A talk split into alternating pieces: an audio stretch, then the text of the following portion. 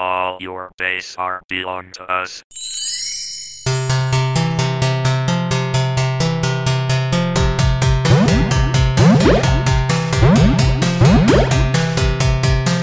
Hello, and welcome to Fake Geek Girls, a podcast looking at nerdy pop culture from both a fan and critical perspective, encouraging the things we love to do better.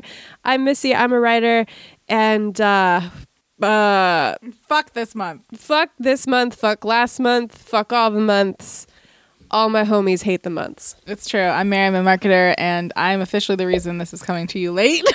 It's okay, it was all me last month. well, I got COVID. I'm fine. I didn't give it to anybody else, luckily. Um, I felt Champion COVID haver. champion. Co- Missy had to get tested and didn't find out till 17 million years later that she didn't have it. Six days. Um, don't get COVID. Yeah. Don't try to avoid it. Try to avoid it. I, I was fine. I'm having a cough right now, which just started, but I'm fine. Um, yeah. You know, do your best. Try to avoid it. Yeah. Try to avoid spreading it. Yeah. It's rough out there. I would just like to say, personal soapbox moment, just a little soapbox moment for me. Um, getting COVID is not a moral failing. Yeah. It felt that way. If it happens to you, understand. It felt that way. It's not a moral failing. We are in a public health crisis. yeah, I felt I, I wanted the like like I never got COVID through it all. I saw this one TikTok that was like, I feel like the people who haven't got COVID should get like a gold star or something. it was very funny. I, I understand the mentality, but I also do worry about the moralizing of catching COVID because Yeah. it does it's not a thing that happens to bad people. It's a thing that happens to a lot of people. Well, and when you think how how quickly, especially Omicron comes on, it's so difficult to isolate yourself before you even know. Yeah. Like mine came on two days after I was I was um, exposed. Two days, and it, Yeah. like in the middle of the night. So like it was really just a day and a half. Yeah, and was- like we saw Mary the the day Yeah. that she started to to show symptoms for several hours, and so it's one of those things where we're just like, you know, luckily my husband and I tested negative, and the other person we saw that day tested negative, and so we were like, hey, vaccines, they kick ass. Yeah, and I'm positive the only reason mine wasn't bad is because I have a vaccine. Yeah, for sure. It, it would have been worse. Yeah. So that's what we've been up to. So get vaccinated if you're not. Um, but we did do a lot in the time period in which we were not recording, even with we. And you know what? I did finish the Vampire. This is really important. I finished the Vampire Diaries. I'm fucking free. Um, and uh, that means that I finished the outline a week early. Wow. I'm done with the outline, which means I can start on the Hellblazer outline. Um, Which is what she's been waiting for for eight years. Oh my, oh my God! Since we started the podcast, I've just been like, we need to talk about Hellblazer at some point. Eight years. Is that been doing this podcast. Yeah, it's a long time. We're coming up on eight years this year. It's like seven and a half right now.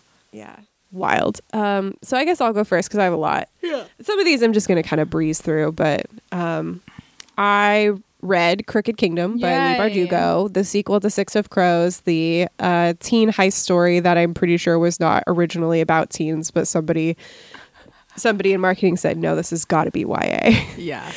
I agree because There's a lot of murder. there's a lot happening here, and then you're like, oh wait, he's 17. teens. like fucking uh uh Inej was like sold into prostitution at 14. Yeah, like and like I can I can yeah, it's just a lot. Um this this is the second book in the series. So in the first book they're doing an a heist on the uh ice not Ice Crown Citadel, that's World of Warcraft.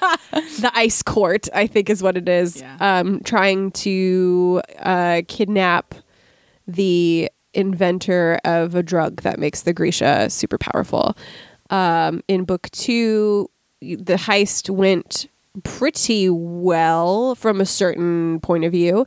And um, however, at the end of book one, uh, this is spoilers for book one, uh, Inej ends up captured by Bad guy. Van Neck.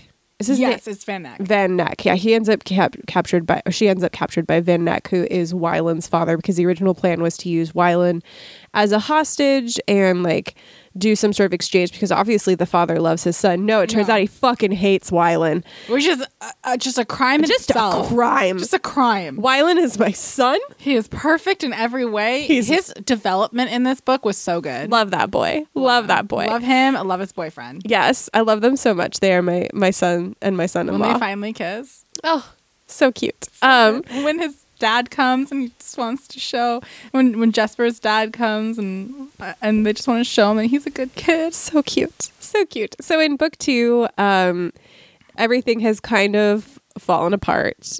Um even the well no everything did fall apart. They didn't get the money. They lost Inej. They're bad at heists. they're like they did pretty well at the heist portion but there were some unaccounted for variables despite the appearance that they had everything accounted for. So in book two they are once again trying to get trying to get the money that they want so they can free themselves from their various um figurative Contracts? yeah figurative shackles uh, or literal shackles. Um and they need to rescue Inej. They need to get the three million Kruger. Kruger. Kruger. they need Kruger. To, sorry, I, d- I read the text. I don't know how things are said, and I did not read the glossary. Are you kidding? Do I read a glossary? No, I invent pronunciations. Um, I loved this one. I think I actually liked it more than the first one. Um, I think because I am a little gremlin who loves it when things are going poorly for characters I love. Like that's what makes an intriguing story for me. And things were going very poorly. Very poorly. in this book for the characters that I love and they were suffering and I was like, I am so sorry that I am enjoying your suffering, but I am. Um Kaz's backstory. Oh, it was so good. was so, so fucked good. up. So, So- good. So, so fucked up. So fucked up. So fucked up. Um, but I lo- I loved this book. There was only one thing I didn't like about it, and I can't. It's a huge, enormous spoiler. The biggest. It's a tune out. so it's a big old. I'm not going to say exactly what it Really? is, but there is a death, and it, Particular. and it's not that I felt the death was unearned. It's not that I felt the death was poorly executed. I think it was well executed. All I will say is that this character found a way to disappoint me even in death, and there you have it. That's my take on Crooked Kingdom. And again, this is not the fault of Leigh Bardugo. I'm not like, oh, what a bad job you've done. No, he just is that good of a character that he disappointed you again. yeah, he just dis- dis- disappointed me Just one last not- time. Just not your your cup of tea. No, that is not my child. Not, Not my my beloved child. Did you like how it ended with Inej and and and Kaz and he's like, I found your parents. Yeah, that was cute. That's very cute. At first I was like, this is corny, and then I'm like, no, they're only seventeen. they deserve this. Be corny, my little Yeah, children. be corny. I want it. I want Um, to see your mom again. I was really impressed with their relationship and how it developed and like how difficult it was for them. I thought that was really well done. Um, so yeah, I had a great time reading this book. I thought it was really good. I am excited to check out Leigh Bardugo's other books um, because I really enjoyed this, and I think that this is a good example of like how YA can still be gritty and difficult, mm-hmm. but in a way that is not like traumatizing for young readers. You know, young readers are capable of handling, you know, a murder, several I murders. mean, there's some a lot of traumatization. There's a lot of traumatizing, but I think that being able to access that those emotions through fictional characters can be really healthy. Um, so I really liked it, and I'm excited to read some of her other work just to kind of see like what else she's doing. I love that other one I read, and I know you'll like Ninth it. House. Yeah, I know you'll Yeah. like that. Yeah, um, I'll check that one out sometime. But yeah, I really enjoyed Crooked Kingdom, and I think I liked it actually even more than the first one. Nice. I watched Eternals. The or externals, as you put on the outline. I said what I. I watched Eternals, which is the Marvel movie about um, aliens based off of Greek mythology. I don't know. F- I know fuck all about Eternals, so, I am interested in what. How was the sex scene? The famous sex scene. Sex scene. That's the best possible response. Everybody made a big deal about there being a sex scene in Eternals because it's like the first Marvel sex scene. I don't remember a sex. I mean, it wasn't very. It wasn't very good. So I like. Hold on, I gotta look it up now. I think it's so fun. Your response was perfect. I will I will have the audience know we did not rehearse this. No. that was that was pure I remembered there was there was like, oh, Eternals has the first sex scene and I wanted to know what Mary thought of it. Oh, it's it's between the two main people, and I literally don't remember. I mean, when I when I Google sex scene Eternals, um, the first uh, post that comes up is Marvel's big big Eternal sex scene is a dud for a reason, and then I click on it. It says Eternal's awful sex scene is kind of a clever, kind of clever the second time around. I'm not watching it again. um, no, it's about these alien. there's so much going on in this movie. There's about these aliens who come. Uh, it starts like in Mesopotamia times, and essentially they're sent. They're sent to Earth um, to help the humankind progress. So they show them plows and like how to grow things. So And- it's ancient aliens. Yes, one hundred percent, one hundred percent. It is one hundred percent. Each one has their own like special gift or whatever. Like one of them can mind read, uh, or not mind read, can um, control people with their mind. One of the girls, she's deaf, but she, which is really cool. That was really cool. She's deaf and they use sign language, which was really cool. And uh, she's really, really, really, really, really, really fast. And um, someone can shoot lasers out of their eyes, as one does. Um, The most useful power. and then the one girl who I really loved, she can turn rocks into things. and there is a joke. There is a joke in there of like how lame that sounds. um, but it does come in handy. But it was it was funny anyway. So they they do this, and then they, when when they get apparently when they get the human race to a certain point, they can be called back to their home planet Olympus. They're named things like Thena and um, Sprite. Is that one? Uh, no. Uh, are you asking me about if that's a Greek god, or are you asking me if that's an eternal? Both. Hold on. I don't think that's a Greek god. Harry Styles is in it. the very end. Good. He plays his like his his his is the best. Does the he best. play himself Star Fox? I don't know if you know who that is. from the N64? I don't know, but the that be great, too SNES. He played that. Um, let's see.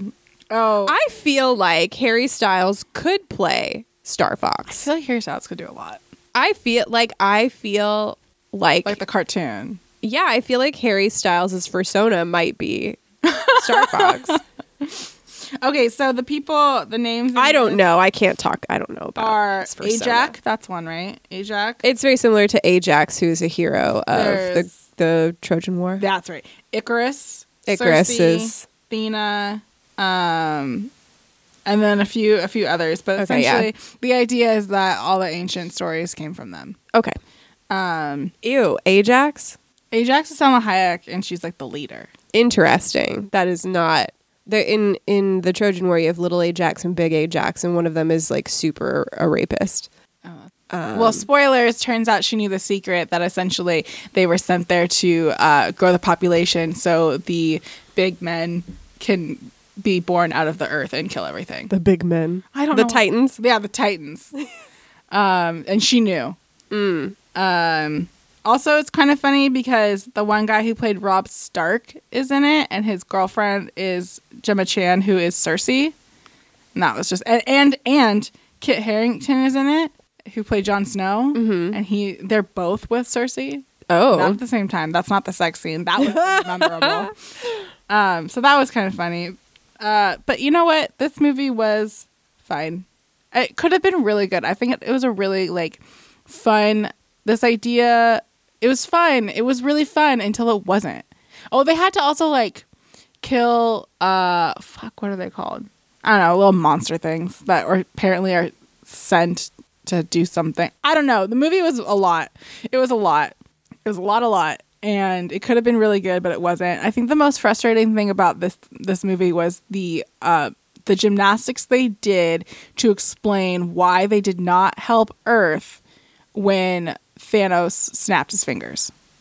especially, it especially doesn't make sense because the reason that they're there is to grow the population, and by not stepping in, they let the population go in half. It made no sense. They made they did so many mental gymnastics, and I'm just like, it just doesn't make sense, guys. Just say you didn't know what was happening. Say say I don't know. Do anything. It was stupid. So I don't know. It was okay. it was a Marvel movie. There were some really cool moments. I really liked the main girl. Um, I thought a lot of stuff the the the character sprite um, they were a child and they're essentially a child forever and the, the way that they have to deal with the fact that they've lived hundreds of thousands of years as a child and never be able to like, grow up was a really interesting interesting um, story to go down. But ultimately it was fine. If you really love marvel and you're like love everything marvel puts out you'll have no issue with this. It's definitely marvel. I like the things coming from um, Greek mythology and Roman mythology, I'm going to assume is in there too from some of the things that were said. Um, I, people you don't expect to be in Marvel movies in it, like Salma Hayek and um, Angelina Jolie, like I would have never put them in. A, I don't know why, but I'm just thinking about it. I don't know why. I feel like Angelina Jolie seems like a normal fit, but for some reason I just don't see her in it. But she was, so it just so jokes on me. uh, anyways, it was fine. I don't have much to say about it, but it was weird. Three mental gymnastics could have been cool. Um, the relationship between uh, two of the teens was the best one. Very nice. Yeah. I read Devotions by Mary Oliver, which is a collection of Mary Oliver's poetry. Um, I believe curated by Mary Oliver herself. Um, so Mary Oliver is a very famous poet, um, and she is known for writing poetry that is very uh, simple to read. Like she does not write especially flower. Well, there's a lot of flowers in it, but it's not uh, um, it's not difficult to read. Is the thing, and so Mary Oliver is kind of a love her or hate her poet. Um, I read a review as I was reading this book because I love to punish myself. Uh, I read a review of somebody who really didn't like the book because they didn't find it to be poetry, which I thought was a really fascinating take that I disagree with wholeheartedly. But I say that as somebody who has previously myself questioned whether something I was reading was poetry or not. But I think that poetry is not so easily defined. This person in particular was saying they didn't think it was poetry because it didn't have a rhyme or a meter or a form, um, and it wasn't lyrical in the way that you would expect. And I was like, well, I disagree with you, but that's an interesting view of poetry. And then it reminded me when, of when I was in college and I took I had to take poetry class as part of my degree because I studied creative writing, and um, I was presented with a poem that I did not like and that did not have rhyme or meter or uh, like line breaks. It was essentially a big paragraph. And I asked my teacher, why is this poetry? And I didn't really like this teacher in particular. And he said something of, to the effect of, I don't know, why is it poetry? And I was like, I fucking hate this class. um, but now, as you know, I'm older and not so grumpy. Um, Debatable. I'm grumpy in different ways. Oh, I'm saying you're not older. Oh. Never age. Um, I disagree. My knees would disagree with you. um, but uh, I, I think actually it is a really useful question. Um, what is poetry? I don't know. I think you know it when you see it. And and to me, Mary Oliver is in fact poetry, and I think most people would agree with me, just because like she's a famous poet. But I don't think I'm alone in saying that Mary Oliver is poetry. But I did think it was an interesting thing to think about, especially because her poetry is so accessible um, even to people who don't normally like poetry. And I think that that's not a bad thing. Um, I am a famous lover of work that lacks subtlety. Uh, it's kind of my whole thing. It's your whole personality. It's my whole personality.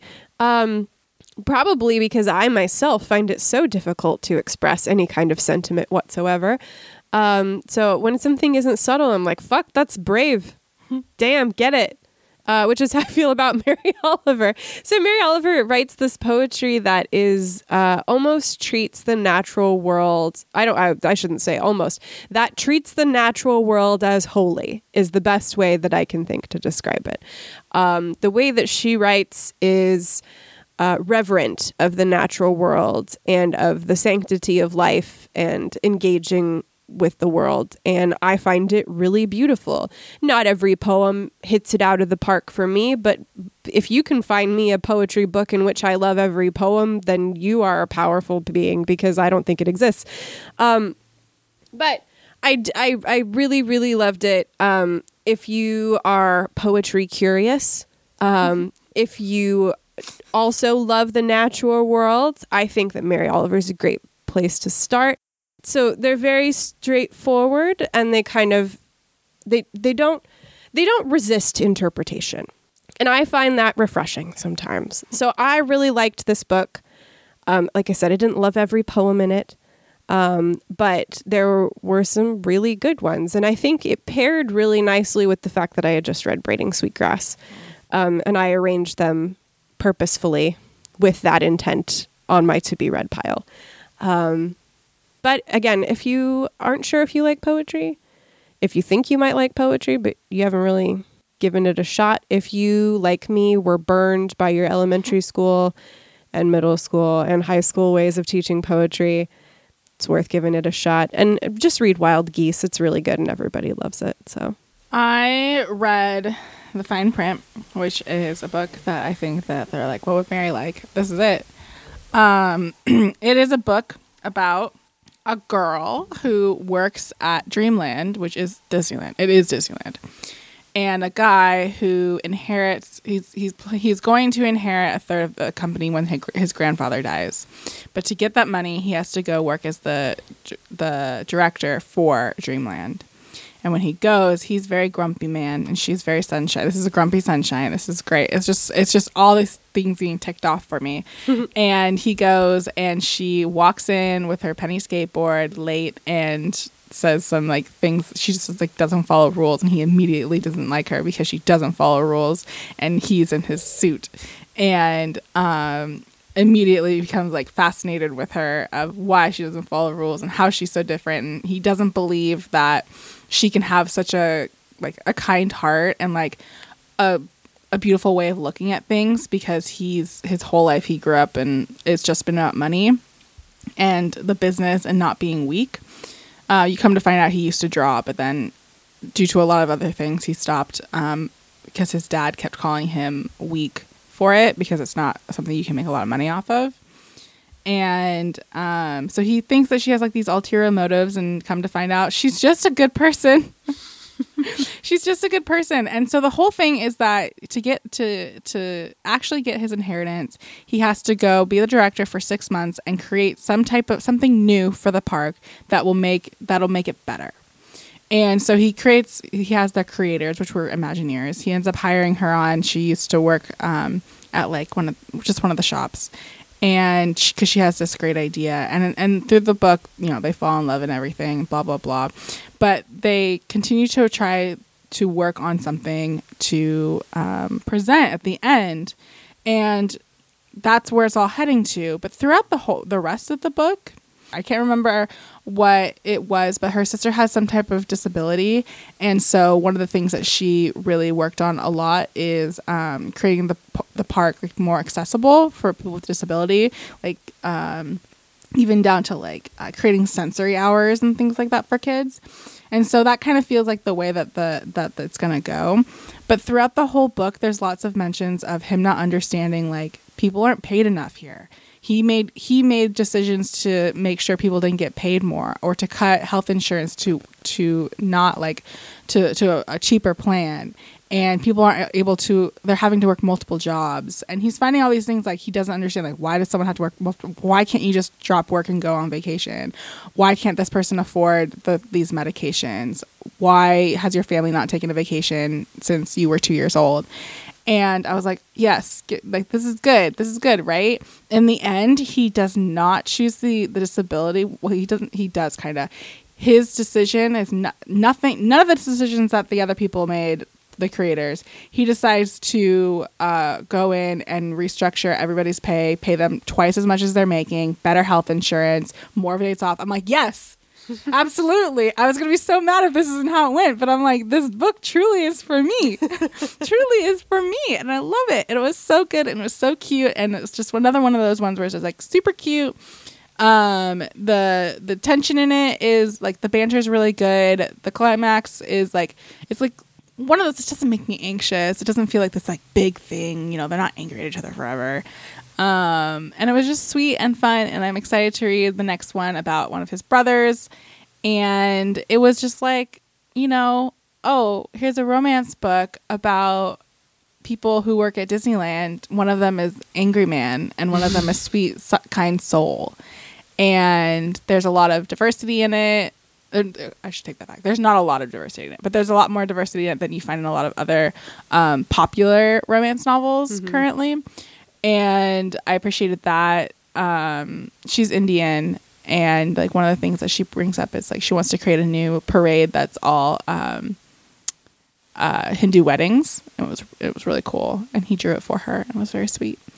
Um, but yeah, it was really good. It was just really sweet, and I really liked it. I read it after reading the book I'm going to talk about next, and um, that pissed me off. So this like made me happier again. it was just like, yes, Disneyland, yes, romance, yes, I'm here for this. I'm here for. I'm here. Oh yes, capitalism is bad. Yes, here we go. I'm ready. So it was really good. It's called The Fine Print, and it was by um, oh Lauren Asher. Lauren Asher. And she does some other books that I haven't read, but um, this is the first in a trilogy, I believe. Nice. Um, it's like the billionaires, something, something. The next one is about his brother, who clearly who has to have an arranged uh, marriage to get his his inheritance. We don't know the full story. what kind of will? well, the whole thing, the whole thing about it was his grandpa was trying to get his his in particular in this one his kid his grandson to embrace his creative side again mm. and embrace like being a kid because he had to grow up really quickly. His mom died. Mm. And to not have to want to do everything just like to get money. So I that was the whole point. And the next one is about uh, it seems like what it's going to be is the brother is all about business. He's supposed to be the CEO. He that's what he's inheriting, mm. and he has no time for women or any type of relationship or having kids. It's just not in his in his plan. So his thing is that he has to find a wife and have a child. Okay. Um, it's definitely going to be his secretary, like like for sure. Like it's in the it's in the it's in the um, it's in the summary for the next one, but it's like an arranged marriage, and oh no, they fall in love. So I'm excited for that because she definitely seems like one of the like it seems like the secretary is going to be like like I literally have no time to fall in love, so let's not. And I love that. I love when it's like he starts pining for her, and she's like, actually, I'm too busy for this. so I'm excited. Nice. Um, now I have watched The Matrix. Um, I'm not going to talk about it too much, A, because I watched it several weeks ago, and B, because Mary just talked about it. But my, here's my take on The Matrix, and I know you were all waiting. I don't really enjoy the experience of watching The Matrix. It's not a genre that I particularly care for. But I'm so glad that this movie exists. Uh, it was so fun. Like, uh, first of all, it is important to note Keanu Reeves is a fucking babe in this movie. Like, I a lot of people really like are really attracted to Keanu Reeves at all times in history, but like something about his face in this one, he was just a total babe. And of course, I said that aloud, and my husband was like, "Is it because he was bloody through a lot of the movie?" and I was like, "Listen." I'm not saying that's not a factor. I'm just saying that I noticed he was a babe even when he wasn't bloody. So, you know. Um, but like, I love the Wachowskis' commitment to just doing whatever the fuck they want. The They- boldness. The, they're, yeah, I love it. They're like, we're going to do this. And then they do it with no shame. And I'm like, I love that. I love that this movie's like, we are a cyberpunk, kung fu, philosophy, uh, Western. And I was like, yeah, you are. And I love that for you. I may not be enjoying this movie as much as a lot of other people, but every time they would switch genres, I would be like, yes, yes, I love it. Um, so my yeah, my take on the Matrix is I'm really glad it exists. It I should get I should have given it more credit than I did. Um, as far like the the allegory of the cave, as we talked about, is very clear in the movie. That's not a, something they're trying to hide, but there is some interesting stuff about like uh, I can't remember. It, might be Derrida, might be Baudrillard. There's interesting stuff about Derrida and Baudrillard in this movie, but um, the idea of simulacra and simulacrum and um, all that kind of stuff. And in the video game, they just straight out name drop David Hume. Like just uh, my my husband played the video game and he was showing me the opening scene from the video game, and they're like, as Hume said, and I was like, whoa, I love this. I love that they're, I love that this extremely popular piece of media just said, as Hume said. I feel like this is such a weird thing, but like to me, this isn't hundred percent not what you're talking about. Like Hume sounds like he's a magician. like I feel like I'm gonna go see with Dave. Maybe because it's David, right? Yeah, it's David Hume. Because I'm thinking David Copperfield, but like I feel like I'm gonna go see David Hume in Vegas. Criss Angel, David Hume. yeah. What's the difference? Like immediately it's like, oh, he's a magician. Um, It's philosopher magician. What's the difference? that'd be sick. That's a true. That is a true philosophical question. What's If- the difference? Yeah, if you the philosophy magic show, if that exists out there, is the perfect media for me and my husband. It's true. like somebody putting together a magic show based on philosophy. My husband and I would eat that shit. You know what though? You could like allegory of the cave, like making things disappear and shit. Like This could would work. This could work. totally work. Who is the philosopher magician? Please at me. Let me know. Um yeah, I like I said, it's The Matrix is not really for me in terms of like genre. Um I'm just not I'm not really a sci-fi aesthetics person. I'm not really a cyberpunk person. Um so on that level it didn't do it for me, but I still appreciated the hell out of this movie for being so fucking bonkers Yeah, it's not subtle. and I, and I appreciated the fact that because I I hadn't seen the movie since high school, so I was really operating off of my high school perception and like what I remembered of it, and so I expected a very straightforward chosen one narrative, and like it is a chosen one narrative. Don't get me wrong, but I appreciate that Neo did not actually become the chosen one until he chose to beca- be- become the cho- the ch- Jesus fucking Christ until he, be- he chose to become the chosen one. Like the chose the the one doing the choosing was not some The chosen. the the, it, the, the It was the chosen. The choosing was done by the chosen. you know what I mean. That's why it works. I thought that like there was there was enough subversion and enough um, playfulness that the movie was not as self serious as I thought it was going to be, and I had a good time watching it, even though, like I said, it wasn't for me.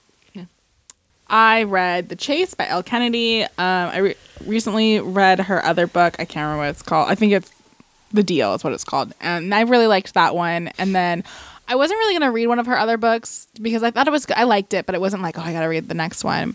But then I saw that this one was about one of the boys as a gamer. And I was like, yeah, I'm here for, I'm here for gamer romance novels. I'm sorry. I am one of my favorite Reylo fan fictions is um a esports one and I love it. So I was like, yeah, I'll read that. Um it was fine. It was about it wasn't fine. I did not like it. um I liked it, but there's so many things that piss me off about it that I can't like it. Um it's about a girl I, I was so I can't even I'm so bogged down by the things I didn't like it. I'm having to really rack my mind about what this is about a girl who's like socialite type person, loves purses and is a fashion major, blah blah blah, falls in love with her brother's hockey teammate and friend who is um, essentially like has spoken three words to her and it's like really rude to her obviously because he likes her and he's like I can't get with my friend's sister.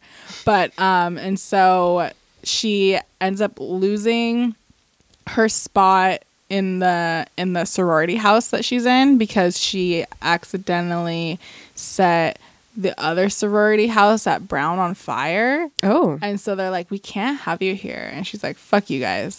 and so she needs a place to stay. And then she ends up staying. Her brother sets her up to stay in the house with the boy that she likes. He doesn't know that. And two, like three hockey players essentially, which, like, brother, what do you think's going to happen here? What do you, th- they're all falling in love with this girl, clearly. Um, but I think his idea is like they can protect her, which they do. Um, and yeah, like like one like the two two other boys love her. She makes a new friend. One of the boys loves the friend. Um, and she only likes the one guy and it's just like will they won't they through the whole thing typical romance stuff but what pissed me off about this book is the way in which she talks about feminism and other women it's very surface level and it's a lot of like we need to like lift each other up like women need to lift each other up we've gone so long you know, it's like that. It's like that song in Crazy Ex Girlfriend, the one that uh, is it Vanessa? Is that her name? Yes. Valencia? Valencia. Valencia. The one that Valencia sings that's like, women gotta stick together. Each and every one. Yeah. And then she goes on and insults every Yeah. woman around her. That's a hundred, one hundred percent what it is. But I don't think that the author is like conscious of that. she'll she'll like there's for an example, one of the girls accuses her and her friend of like hitting on one of one of the her boyfriend. Who it what really happened is the boyfriend hit on them, and she comes over. She's drunk and she's calling him like a slut. Blah blah. blah. She's like, "Don't call me a slut." And she's like, "We worked so hard.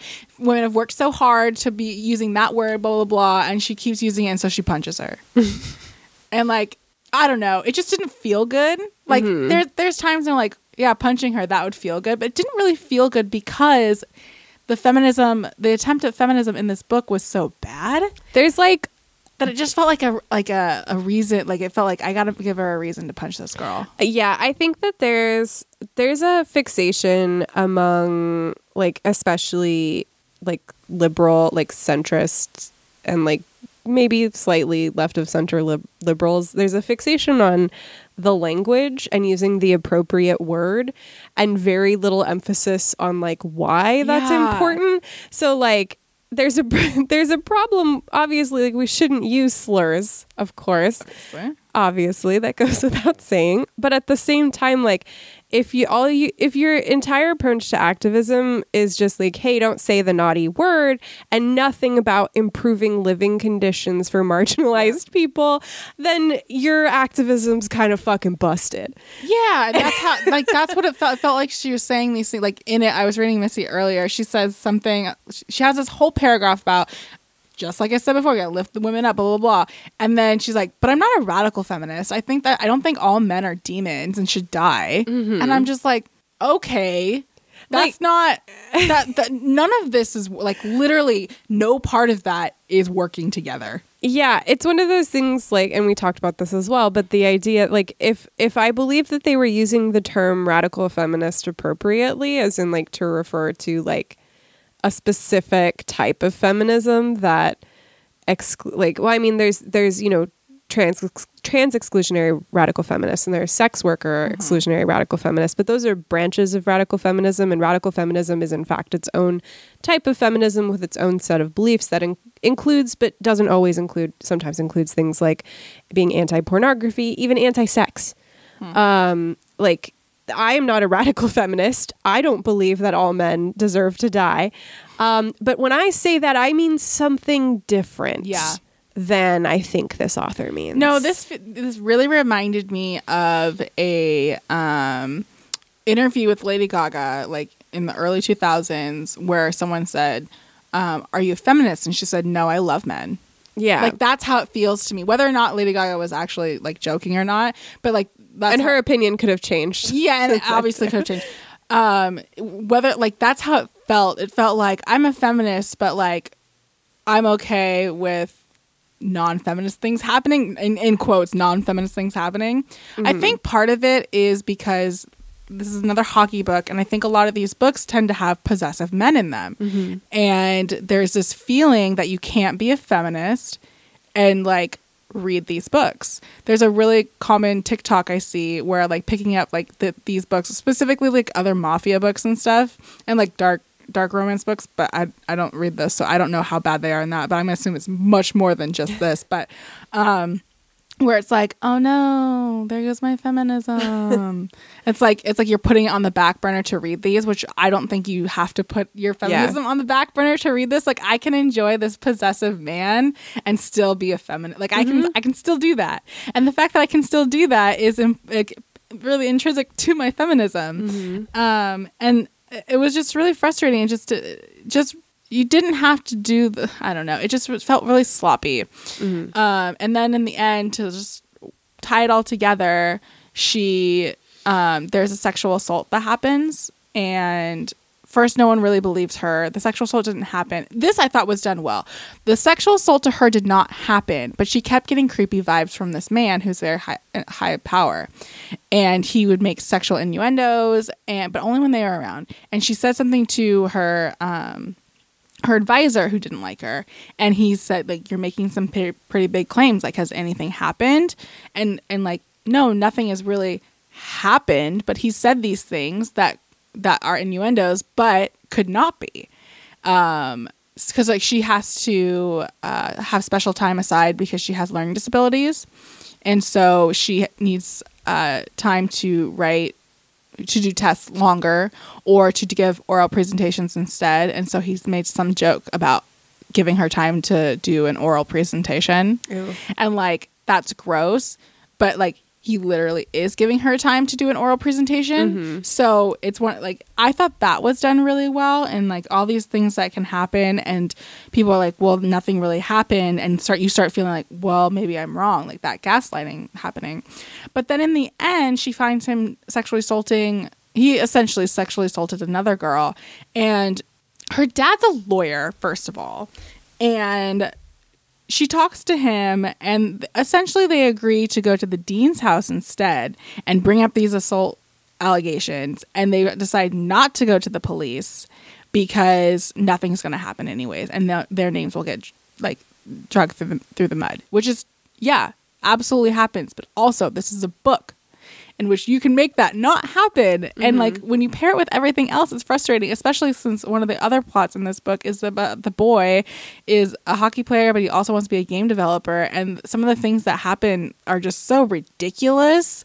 And like, like he's gonna make all this money. He's gonna be like a millionaire game developer, and like all these really ridiculous things. And I'm like, if you can make that happen, you can at least allow them to report this to the to the police. I this is a genuine question. What do you think that she, the author, meant by that statement of we can't take this to the police because nothing's going to happen? Like, what do you think she intended there? I, I mean, I think she intended like that's that's often happens, and so I think that's what she that's what she was saying. But it just it didn't. There were two people. There was plenty of. I feel like in the end there was plenty of reason, enough reason that they could have gone to the police. Her dad's also a lawyer. Like it just seemed like all these things like fell into place, and you knew where it was going to go, and then nothing happens. I think so. Like, I don't know. I'm of two minds about this. Now, I didn't read the book, so keep that in mind. Once again, here I am to run my mouth about something I didn't actually consume in any way. Um, I don't think that there's anything inherently wrong with making that statement. But when you pair it with everything else she did about feminism, I don't know. a bad taste. I don't know. I like I said, I, I'm of two minds about it because I, I like when I why the reason I asked what you think she intended by it is like, is she making a statement about how society treats I sexual think- assault, I think or she is. is she just because like I think the more impactful way to go about that would be to have the characters report it to the police and then see nothing done. But I don't know. It just It's complicated. it felt i definitely think she was making a statement of like you report things and nothing happens but it didn't feel like she with everything else that happened in this book like even to the point of the, the person who was sexually assaulted she was like we could have been friends and then her saying like actually no that's i definitely would have never been friends with her because she went on a date with my boyfriend um i don't know it just didn't feel it just the more i thought about it the more i'm like i don't i don't like this. Like there's every she was rich. Mm-hmm. She was like filthy filthy rich. Her both of her parents were lawyers. There were two of them were able to come forward and say something and there were clearly others as well. And i just kind of felt like it would have been a really i don't know it didn't sit well with me mm-hmm. it just didn't sit well with me It sounds like at the very least it just wasn't executed well. I think that's ultimate. I don't think she had any malicious intent. Definitely No. not. She definitely wasn't saying like, "Oh, it doesn't matter." She was definitely saying like, "You can report these things and nothing will happen," and that's frustrating. And I definitely think that, but it just felt like she had every. It just didn't all fit together right, and it just left a bad taste in my mouth. Mm-hmm. It just didn't. It just didn't work for me. But yeah, that's all I gotta say Okay. it was fine. It was a fine book. If you really like these books, like I, you're you're good. But it just You're so valid. you're so valid. it just frust everything together just really frustrated me, and it didn't feel it didn't feel like I don't know. It just left it. It just the more I thought of it, the more I'm like, no, I don't think that was great. the stuff with the I'm not a radical feminist just pissed me off. yeah. That'll do it. Um I watched Yes God Yes, which is sort of a dark comedy film about this girl who what happened? Again, it's been a couple. Hold on, let me look it up. It's been a little bit since I watched it. You watched this too, right? Yes, God, yes. yeah, you did. I'm pretty sure.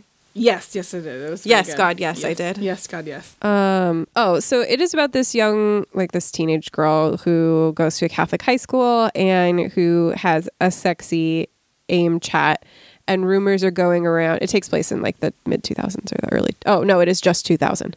It takes place in 2000. Um. She there's rumors going around that she. that she tossed the salad of a classmate, but she doesn't know what that means. Um, and then she also um, goes on to like AOL chat rooms and has a sexy has a sexy chat where she's just kind of like you know, she has curiosity about what's going on. And she ends up going to this sort of retreat, um, this like Christian retreat, and all kinds of things happen. Um, she goes on to another AOL chat room there and asks about what tossing salad means. and uh, she um, catches like the leader, the the father watching porn. Um, and she watches like the supposed like girl she's supposed to look up to as a Christian, um, given a dude a blowjob. and like it's just all about hypocrisy, right? Like there's just like she's being sent here and she's made to feel so wrong for having sexual urges, even though she hasn't done anything sexual other than she does masturbate, but like that's normal for a teenager. Um, she uh, she's made to feel wrong and dirty for all of these things, only to find out that all the people around her are doing them as well, and just punishing other people for perceived sins. Um, I really liked it. I I it was a bit too real. And And it has that like muted Cutler, like it feels Yeah. like melancholy. there was times in that movie where I was like, oh, I've been there. the the whole tossed salad thing felt very like me. what does that mean? what does that mean? and then having to like ask randos what it means. That does it seems like something I would have done. Um but I I really liked it. I thought it was funny and I thought it was effective. Um especially like the levels of hypocrisy. One of my favorite features of the movie was the disgusting food that she was eating, that everybody was eating all the time Oh yeah. there's this emphasis on like cleanliness and purity throughout the movie, but then she's like eating like huge amounts of cheese balls. And then like when they go to the Christian camp, which of again all about purity and that kind of thing, and they're served walking tacos, which is just a bag of Fritos with taco stuff put into it. Um that kind of like element of hypocrisy again as somebody who grew up in a very very religious town um where you know you could hand out bible passages at lunch and and that kind of thing um it it it struck me as very true to life. Yeah. it was obviously like over the top. It's a it's a it's a dark comedy. Um but like i was like yeah it, it really it's a little too close to home. But i really enjoyed it. I thought it was good. It wasn't like really groundbreaking and i think it was kind of slow especially for a really short movie. Like it was just over an hour. Um it like the pacing could have been a little bit better but overall i enjoyed it and i, I had fun watching it and i was like that was that it accurate. that was accurate i didn't go to like a christian camp and i myself did not grow up christian um but That's just how accurate it was. but that's how like i'm like yeah this is what it what it felt like to grow up in this circumstance um let me tell you about dwarven rations they're rations for dwarves yep. that's all you need That's to know it. Thank you for coming to thanks TED Talk. bye no dwarven rations are cakes They're delicious. and they are cakes made in Bermuda and shipped worldwide. Um, and they make these cakes. I, I didn't. I scrolled down too far. They make artisanal cakes with dedication to quality. Uh, they have a bunch of flavors: traditional, so lemon and Madagascar vanilla, chocolate, life and f- light and fluffy yet brownie like, swizzle, Michigan cherries, apricots, pineapple, orange, and lemon like a rum punch, coconut, coconut shreds with with the rum cake flavor, so like a pina colada, and rum and ginger, so apricots and ginger in the spirit of a dark and stormy. Even better, each one of these cakes comes with a random tabletop RPG die in the box. So not only do you get cake, you get a die as well. That's, that's all you need. What what more do you need? That's you as the beam as the happy.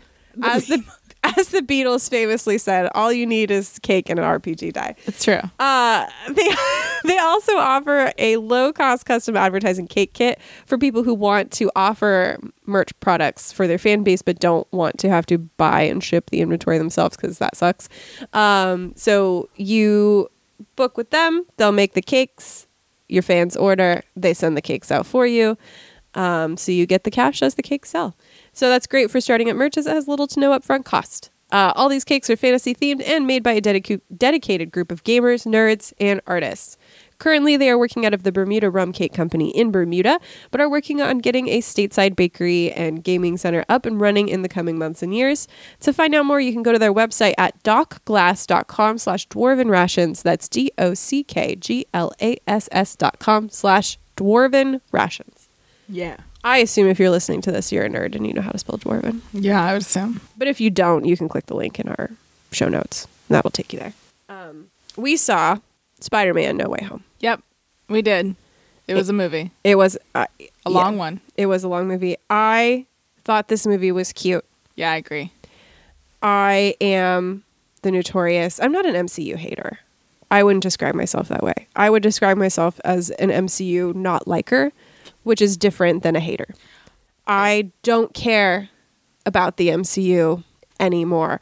And I will say, I do not like Spider Man MCU, or MCU Spider Man, rather. I don't like it. There are reasons I don't like it. I'm sure I've talked about them before. The casting, so charming. These are the, the the cast is so charming. I love them. I love to see them interact with each other on screen. I don't like Peter Parker, Iron Man protege. I don't like Peter Parker with access to lots of money and technology. That's not what I'm about. That's not what Peter Parker is about. Um, now, this movie did, in the end, attempt to rectify that. And I say thank you. But you had three movies to do this correctly, and you can't have my love now. But I thought the movie was cute and I enjoyed watching it. The problem with Spider Man No Way Home So everything I liked about the movie was already done Yep. in other Spider Man movies Like that it- are better than this one.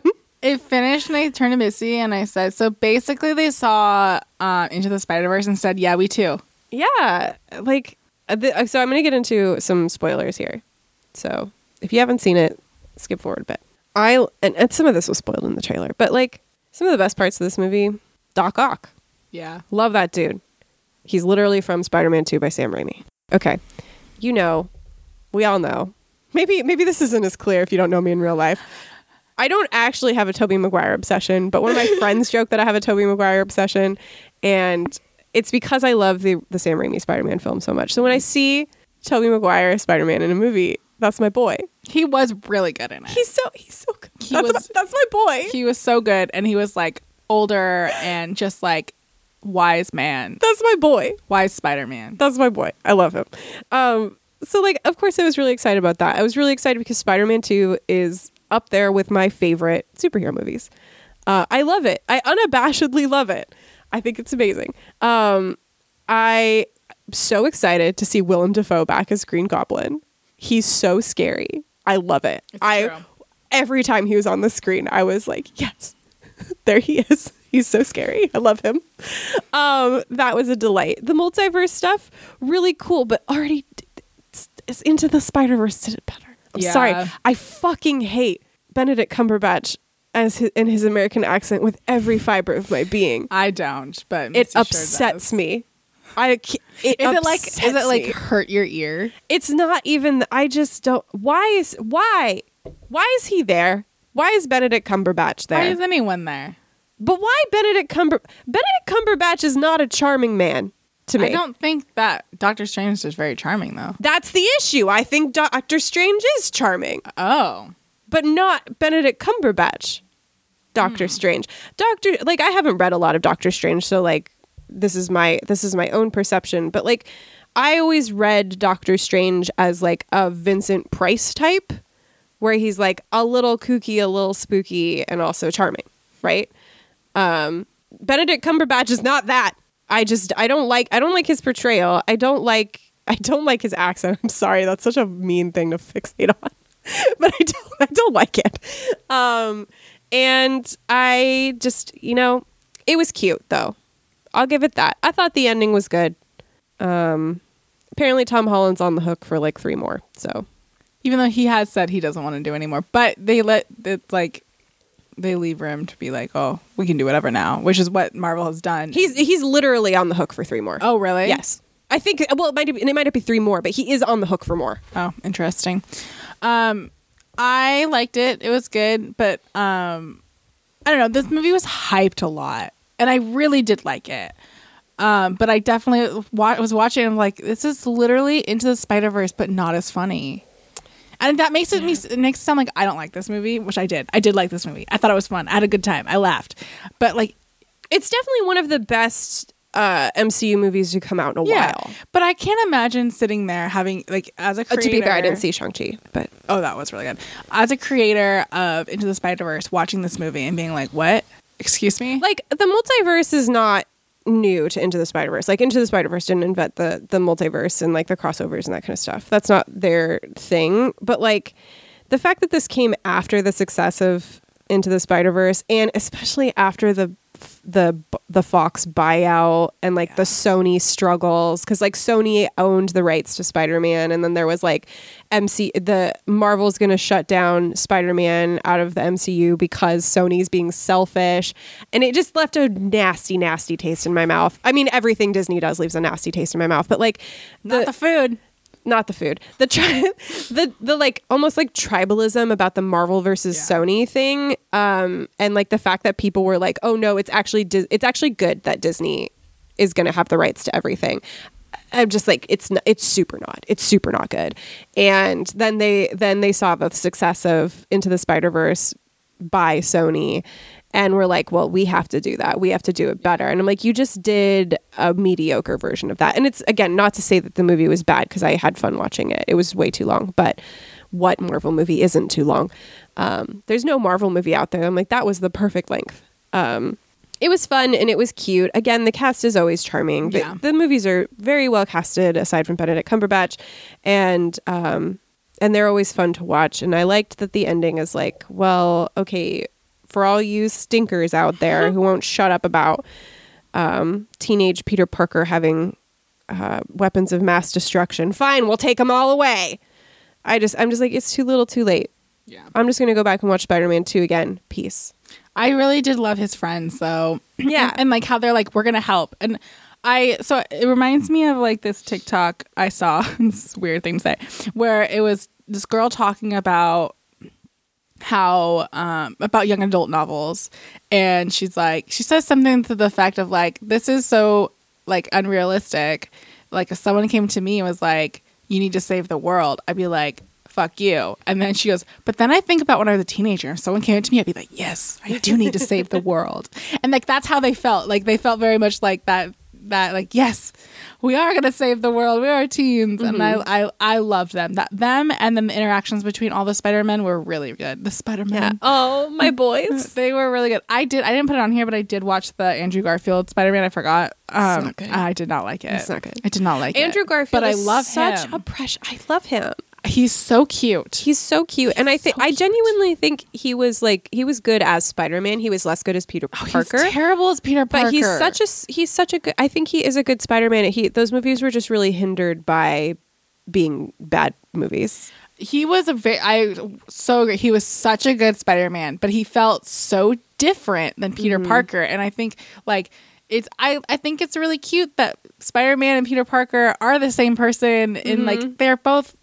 You know, they're, it felt like he was putting on a persona to be Mm-hmm. Spider Man as opposed to the other. Like, doesn't really feel like Peter Parker is putting on a persona to be Spider Man. He's just stupid. peter parker kid. peter parker picked a persona Yeah, exactly.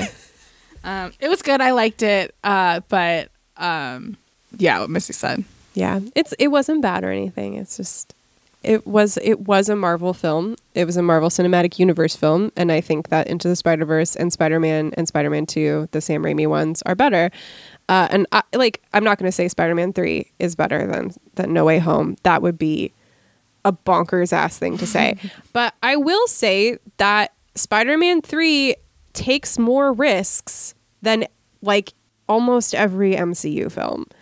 And Uh, we all know that I would rather watch something that tries to do something fresh and weird and fail at it than watch something focus tested to perfection. Mm-hmm. And so while I'm not going to say that Spider-Man 3 is a better movie than any Marvel Cinematic Universe movie, I haven't seen all of them. I can't vouch for that. But like I think that Spider-Man 3 is a more interesting movie than a lot of them. So, you know, that's my spicy, spicy take. I like the Sam Raimi movies a lot. I think they're really good, especially Spider-Man 2. That's peak, peak superhero cinema for me. So, I'm biased. Um, I'm gonna do one more, Okay. and then we can go back and forth. Uh, so I watched My Fair Lady, the one with Audrey Hepburn, um, which is an adaptation of Pygmalion, which is an adaptation of the Pygmalion myth. Uh, My Fair Lady is a movie about the worst man on earth, Henry Higgins. Uh, I hate him with my life. I hate him more than anyone. Um, Henry Higgins is like a linguist or some shit. I don't know. He's a, he's a rude Gus, is what he is, and he finds Audrey Hepburn, Eliza Doo- Doolittle, uh, on the Does street. she Doolittle? No, she's she's poor. She's a poor lady, and she has a very thick Cockney accent. She's kind of uh, classless. Um, she's very not rude, but brash and crude, I would say. And Henry Higgins, being this upstanding gentleman, uh, it's she's all that sort of. She he makes a bet that he can turn her into a classy lady in like six months or something, and then she'll have a big societal debut, and it's going to change her whole life. Blah blah blah blah blah. And this is you've probably heard the rain in Spain. Oh. That's from this movie. Um, it is a musical, and it was very charming. Uh, as I said, I hate Henry Higgins with my whole life. I hate that man. Um, I apparently in this one they made it so th- there's a bit more of a romantic connection between Henry Higgins and Eliza Doolittle, but that man's gay. I, I'm sorry, Henry Higgins is not a straight man. Him and his live-in confirmed bachelor part like they use the words confirmed bachelor to refuse refer to him. Um, him and his live-in partner, that man's not straight, and he's in a committed relationship with that other man. um, Eliza Doolittle deserves better. Anyway, they they he does the makeover and she's a classy lady and then he's very mean to her and she's like I deserve better than you and I'm like yeah that's right Eli- Eliza. I think at one point while watching I said give Eliza a gun I was tired I was tired of listening to Henry be mean to her. Um, but it was it was charming. It was fun. Uh, I did like it. It's not my favorite movie musical, um, but there was the staging and the costumes were really wonderful, especially at the race scene. Uh, everybody's like wearing increasingly ridiculous hats because it's a horse race, and there's just some of the wildest costuming I've ever seen. Um, but yeah, it was it was cute and I liked it. Uh, and it's very funny how many of how many adaptations of this story there are because there's My Fair Lady, which is an adaptation of Pygmalion, which is an adaptation of the I think it might be Pygmalion, it might be Galatea. It's whichever one where the the sculptor falls in love with his own statue and then uh, th- he prays the gods, and I think one of them turns turns her into a real woman, and then yeah, Pygmalion. Pygmalion, as I understand it, is about like how cruel he is. The the sculptor is, t- or like the the Henry Higgins or whatever is to um his you know quote unquote creation, and she eventually leaves him because of how cruel he is, and that's kind of what happens in um My Fair Lady, which then became Pretty Woman, um and also things like She's All That. So this is a very uh, the, the, it's like the quintessential makeover story. it was quite charming, and I liked it. It's not my favorite musical, um, but I, you know, it was it was a solid one. Um, a couple of song, a couple of bangers on the soundtrack, um, but uh, yeah, enjoyable overall. I read Crazy Stupid Bromance by Lyssa Kay Adams, and I didn't know this, but it's just like the third book in the series. but it's not one of those ones where you like you have to read the other ones. Um, it's just about one of the guys, um, and so I don't know like the full extent of this of like the back history about it. But it starts. It, it's these two people who are best friends. Um, I forget their names because I always do. And the girl, she owns a cat cafe in which she um, she had recently come forward with sexual assault allegations and had like won this big court battle with a very very popular um, chef. And her and her best friend had come forward and, and so it's kind of after that. I'm going to assume that that whole situation takes place in, in the previous books. But she owns this cat cafe that she created as um she she turns it into a place for survivors to come. And uh she starts doing like uh, yoga for survivors in it like take control of their own body and things like that. It's very sweet. And her best friend is this guy who's so deeply in love with her but he's like i can't ruin our friendship. She's been through so much. I just want to take care of her. I love her. Like it's just so sweet. And his friends are like you need to like you guys need to date. And he's like i i can't i don't know how and they're like you need to read this romance book and they're like what? And i guess the whole thing is because like the bromance books is like what the what the series is called. It's not called that but but it's the whole centers around this idea of like they have this bromance book club where these guys come and they all read romance books. And i guess in the previous and, and the idea is that these romance books help them fix their relationships. I think the first one is the guy finds out that his wife has been faking orgasms so he goes to the books to learn how to please her um but okay. Okay. I think that that's such a cute premise, but like, my dude, just ask. Well, to be fair, like he might. I don't know. Okay. he might. But what? What's what, he might because um Because if you're gonna, if you if you want to learn about sex from romance novels, you're gonna learn some weird shit. I, I have it on my to be read. So so it's really possible that he did. Uh, Okay. They just make a they just make references to it. Um, but it's really cute because it's the the book club is like he's finally like fine. I'll read this stupid book. And they're like, okay, here's where you need to be at this time. He's like, what do you mean? He's like, they're like, you just, this is, if you want to be in book club, you have to be here. The first rule of book club is we don't talk about book club. I'm not kidding. It's like that. Um, he gets this warehouse. He walks in and there's a spotlight on like five chairs. Oh my god. And he has to like pledge his his life to the rules of bromance book club and how like it's so corny but it's so, it's so corny. Like this is so corny but it just was such a sweet book that it didn't matter. It's like you have to challenge your tox- toxic masculinity and and allowing yourself to cry pushing back on pushing back on the society that told us that emotion is bad. It's just so so like just eat it up. So good. This is it reminds me of like my final conclusion in our uh our Legends of Tomorrow episode where I'm like the show is like not actually like really really good, but it feels like a mediocre show from another universe where things are better than they are here. Yeah, yeah, it's so good.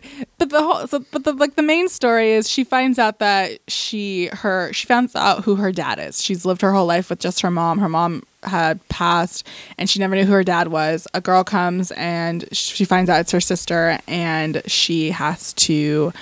Um, first of all, come to realization that this person is her father. But second of all, the biggest reason that she came to her was because her dad needs a kidney or a liver, a kidney. They only have one liver. he needs a right. He kidney. You have two kidneys. You have two kidneys. Yes. He needs a kidney, and so like it kind of goes back and liver. forth of like he the boy the guy doesn't want her to do it because it's not dangerous, but he doesn't want her to put herself in any type of danger, especially for someone who who like he didn't know she existed, but he still has like animosity towards the the father for not being there for her, especially because they struggled growing up and he is really really rich. Um, he also works for like a defense company, and um, his dad died in a in war, like due to some faulty faulty weapon and the guy ends up becoming a hacker and like hacks like the defense and so like like I love romance books. They're just like fuck it. Let's let's go. he gets caught like a young age and now he like helps work for he gets contracted out but he also has like big contracts with like famous people and stuff um but he he really hates the dad because he works for a defense company and she has to kind of go through first of all, accepting that they love each other, but like, does she want to do this? Does she want to give her kidney to a father who she never knew existed and that they're only reaching out now? The father didn't, the, the daughter did, reaching out now because they need something. And is it because of that? And she's like a really good person. So she's like, in the end, it doesn't matter if that's all they need me for because I'm a good person. um, and it kind of, I think it did a really good job in pushing me back and forth between no, she shouldn't do this. This is stupid. The other family is treating her like garbage. She has no responsibility to these people. But then pushing me towards like, okay, but the the sister really truly wants a relationship. The father seems remorseful and all this and like it is the right thing to do. It isn't an unsafe operation. So it did a really good job in like pushing me both ways. Um but yeah, it was super cute. So much fun. So much fun. I absolutely adored it. I loved the boy in it. He was just a grumpy man who goes to bromance book club. Say no more. Say no more. It's wonderful. I'm going to read the other ones and there's the next one, I guess, is about one of the characters named the Russian. And uh, I listened to this one, so it was he was literally all in a Russian accent. It was so cute, but he was very much like uh, hopeless romantic, and they're like running in the in the uh, hospital, and and they're like stop running, and he just turns and goes, but it's what does he say? It's grand gesture. We must run. it's just like so sweet. It's just so sweet. And um yeah, I really like. I can't. I mean, if you want something really sweet and just corny as all hell, like like this is it. It's so good. I highly recommend it. it's good. Um on a radically different note, I watched Thelma and Louise, um, which I have been getting mixed up my whole life with Harold and Maude. They are different movies with similar endings. Um, so Thelma and Louise is about two friends. Um, one of them is married to this like annoying man. Like he's kind of like an overbearing husband with um, expectations about her role in life. And they and the other one is uh, dating. I think this dipshit, if I remember right. He might be a criminal. I can't remember.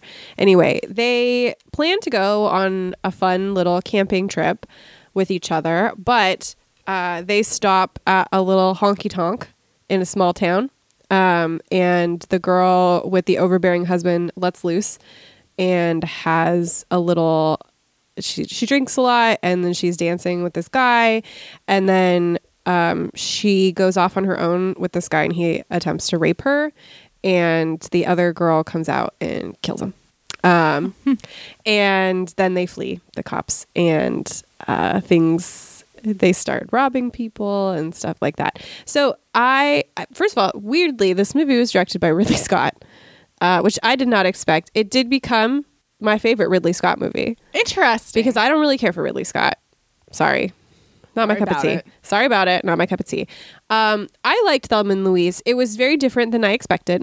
I had a good time watching it. Um, it is not.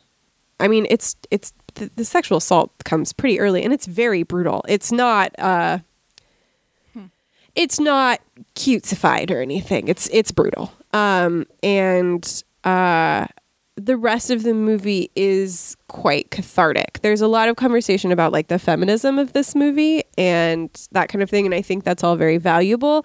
Um I am as always I'm pretty leery of putting anything that is the creation of like in this case directed by a man to be like a feminist masterpiece um and there are reasons for that throughout the movie like some of the the shots of the um some of the shots of the characters the, I don't know. I, I have I have kind of mixed feelings about that. Not because I think the movie is anti-feminist or anything, just because I'm I'm always leery of giving too much credit to a male director for telling a story about women. Um, which is not to say that it can't be feminist, only that I'm just leery of giving it that designation. But I did like the movie quite a bit. Um, I thought it was. I liked how how they're definitely committing crimes, and they make decisions that it's kind of like, hey, what you did was you could easily argue self defense. Like I realized that it wasn't quite self defense. the threat probably would have done the job, but like you could have fudged that detail and gotten off on, on self defense. But um, the fact that like they ran anyway and that I don't know. I felt that it was it was complex and interesting in that way. And they were like, yeah, these women super commit crimes. Um, and they're sympathetic regardless of that. I thought that was really effective.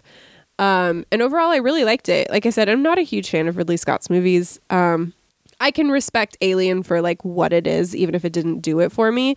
Um, but I I really liked Thelma and Louise, and I thought it was good.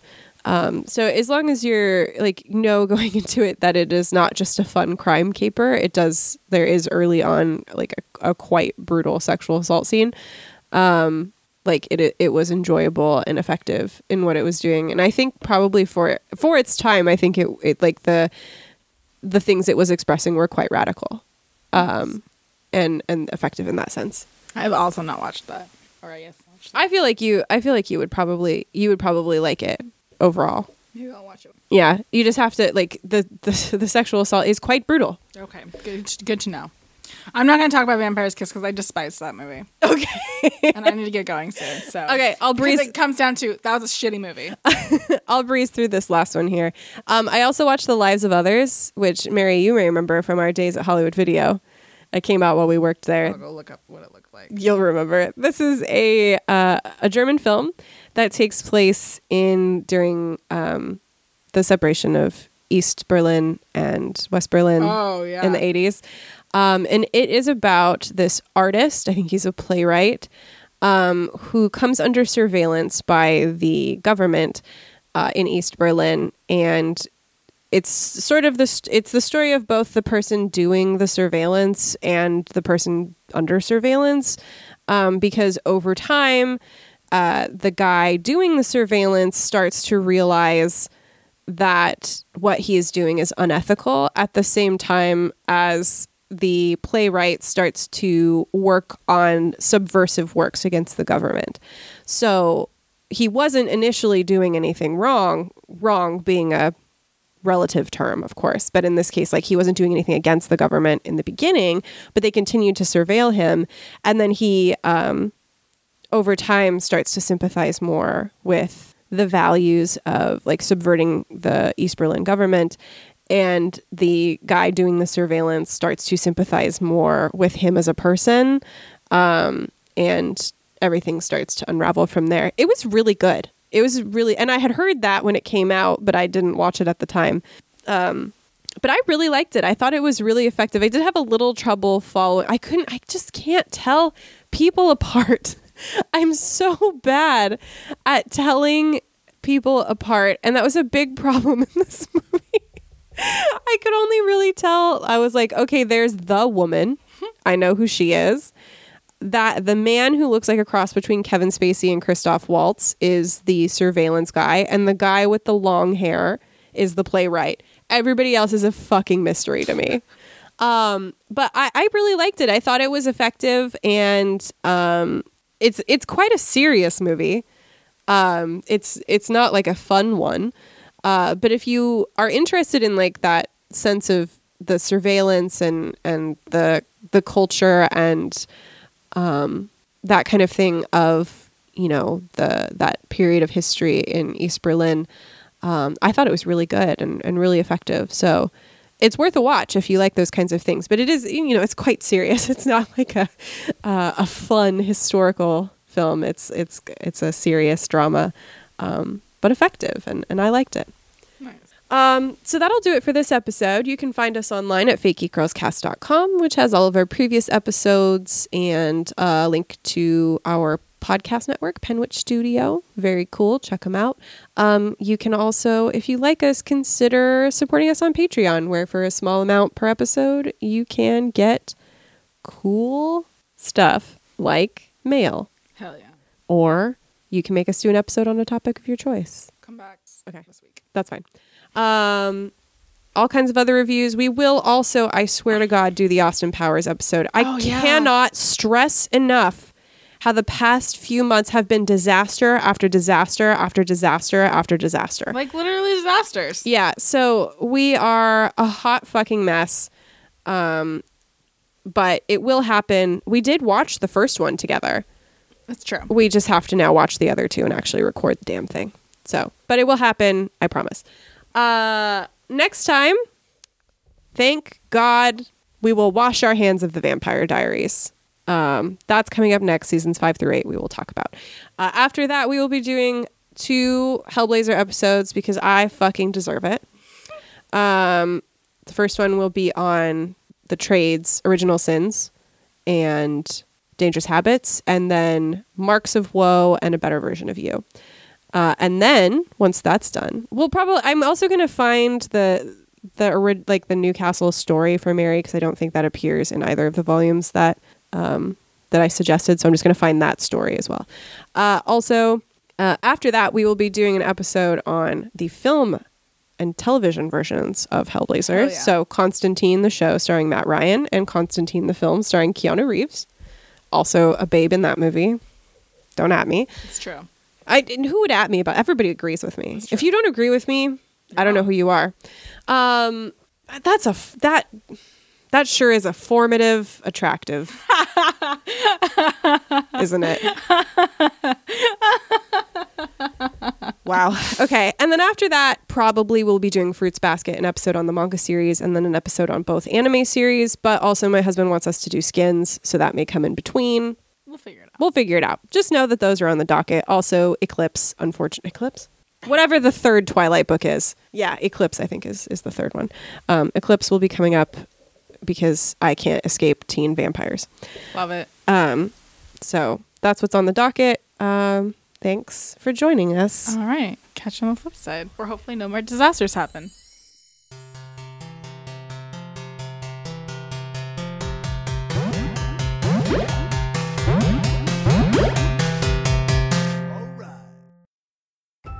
We live on a placid island of ignorance in the midst of black seas of infinity, and it was not meant that we should voyage far. And yet here we are, in defiance of Lovecraft, laughing through the darkness. The Lovely Craftians is an all ladies Call of Cthulhu actual play podcast with horror, humor, and no small amount of chaos set in an occasionally familiar modern day Chicago. Brought to you by Wampus House Productions and the Penwich Studio Network, you can find the Lovelies on Spotify, Apple Podcasts, or your favorite podcatcher, or anytime over at lovelycraftians.com. And remember, you never roll sanity alone here.